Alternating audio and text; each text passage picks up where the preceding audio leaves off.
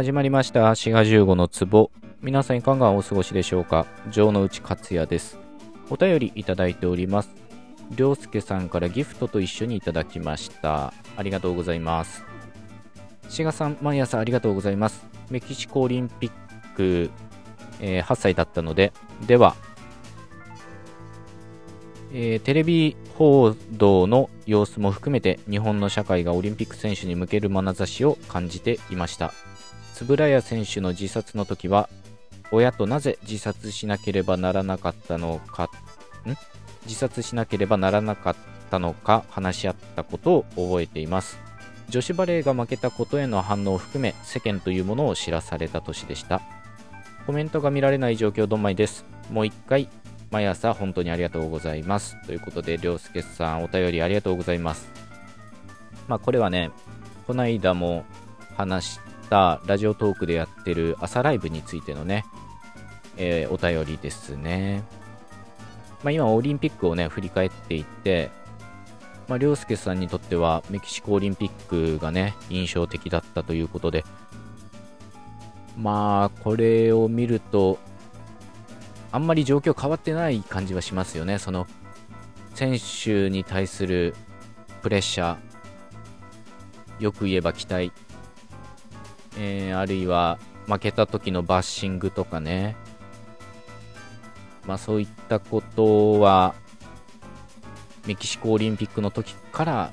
変わってないのかもしれません。まあ、円谷選手の、まあ、自殺もね、かなり当時はショッキングな出来事だったんだと思います。まあ、この朝ライブは、まあ、毎朝7時からやっておりますので、興味のある方、ぜひ来ていただけたらと思います。アーカイブも残してるんでね、後から聞けますので、まあ、ラジオトークのアプリが必要なんですけど、興味のある方は聞いてみてください。まあ、お便りにあるようにね、コメントが見らんないみたいな不具合が結構あるんですけど、まあ、ぜひ興味のある方は来てみてください。というわけで、りょうすけさん、お便りありがとうございます。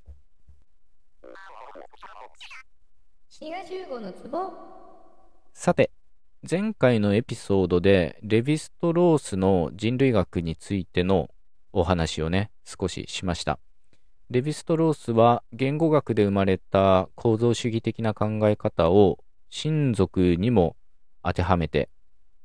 つまり親族というのを一つの構造とみなしてですね、分析していったということなんですね。まあ、原則として、親族というのは自分のとこの女性を他の集団に与えることで、別の集団からその見返りとして女性をまあ、嫁として迎えると。まあ、そのために、近親相関っていうのが禁止されてるみたいなね、話をしました。近親相関が許されるんだったら、自分のとこの家族だけで、まあ、完結しちゃうっていうかね、まあ、そういうことになります。そうならないように、嫁に出して、嫁に迎えるために、近親相関が、まあ、タブーになってるということなんですね。ただこの近親相関っていうのがどこまで含まれるかっていうのは民族社会によってまちまちですけど、興味深いのは、いとこ婚です。いとことの結婚です。このね、いとこについて考えるときに、まず、いとこを2つに分けて考える必要があって、1つは平行いとこ、もう1つは交際いとこです。まあ、日本ではあんまり意識されていないと思います。平行いとこっていうのは、自分の父親の男兄弟の子供、あるいは母親の女兄弟の子供。これが平行いとこです。まあ、父親にしろ母親にしろ、それと同性の、えー、ものの子供ということですね。交際とこはこれと逆で、自分の父親の女兄弟の子供、自分の母親の男兄弟の子供。これが交際とこです。で、面白いのは、平行いとことの結婚は禁止相関にあたってタブーなんですけど、交際とこの結婚、交際いとことの結婚は、むしろ推奨されているっていうような社会が多くあるんですね。で、今回ちょっとね、父系社会、えー、つまり父親の名字をこう受け継いでいくみたいなね、えー、不形性の社会について考えていきますが、並行いとこが禁止されてるのは、例えば、父親の男兄弟の娘と結婚するということですね。あで、これもすいません。男中心でちょっと考えていきますけど、父親の男兄弟の娘と結婚するということは、まあ、名字が一緒っていうことで、同じ親族にいるということになります。で、これはさっき言ったレヴィストロースの原則に違反して、自分とこの親族だけでこう、完結してしまうことになるので、つまり同じ親族での結婚、まあ、平たく言えば同じ名字同士のものの結婚になってしまうので、まあ、これはタブーだということなんですね。一方、交際いとこっていうのは同じいとこですが、むしろ推奨されていたり、あるいは制度化しているっていうようなところもあるんですね。で、さらにね、この交際いとこっていうのは2つに分けて考える必要があります。一つは父方交際とこ。もう一つは母方交際とこです。父方交際とこっていうのは、つまり父親の女兄弟の娘と結婚するということです。まあこれも男中心で考えてますけど、一方、母方交際とこっていうのは、母親の男兄弟の娘と結婚すると。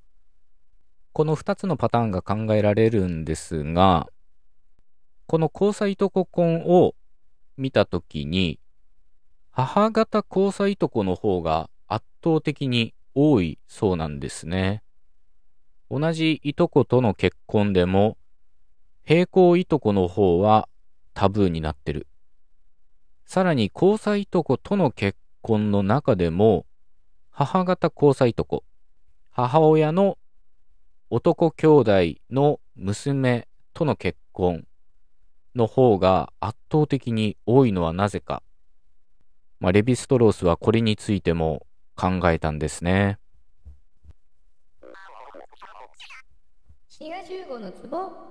今回のエピソードのサムネイル画像がその説明なんですけど、まあ、ものによってはね、サムネ見らんないと思うので、まあ、ノートかどっかに画像を貼っとくというかね、何らかの方法で見られるようにしておくので、えー、概要欄のリンクを飛んでみてください。まあ、サムネ見られる方は見てください。で、これがね、なかなか難しいんですよね。えー、まず図の中で三角っていうのが男で、丸っていうのが女です。で、赤い三角が自分で、まあ、男で、F がファーザー、S が自分の息子、3だと思ってください。で、まず、父方交際いとこの場合は、自分、赤い三角は、父親の女兄弟の娘と結婚することになります。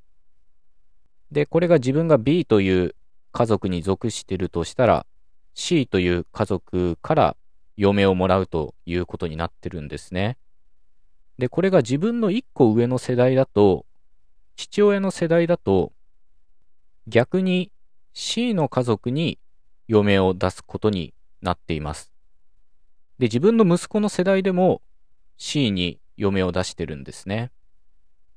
一方、自分の女兄弟、妹か姉は A というところに嫁に行くんですけど、自分の父親あるいは息子の代では、その A という家族から嫁をもらっています。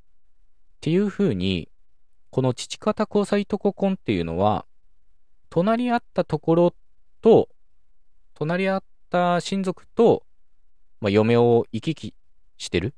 交換してるみたいなシステムなんですね。一方、母方交際とこだとどうなるかというと、自分も父親も息子も全部 C というとこから嫁をもらっていて、A というところに嫁を出しています。つまり、嫁をもらう親族と嫁を出す親族っていうのが固定されてるんですね。世代ごとに逆になるということはありません。で、この嫁を出すという流れがぐるっと一回りして自分のとこに帰ってくる大きな循環、輪を作るっていうのがレヴィストロースの考えなんですね。まあ、今回ね、音声配信だけではちっともわからないと思うので、ぜひサムネを見たりとか、リンク飛んでみてください。それではまた次回のエピソードでお会いいたしましょう。お相手はシガ15でした。またね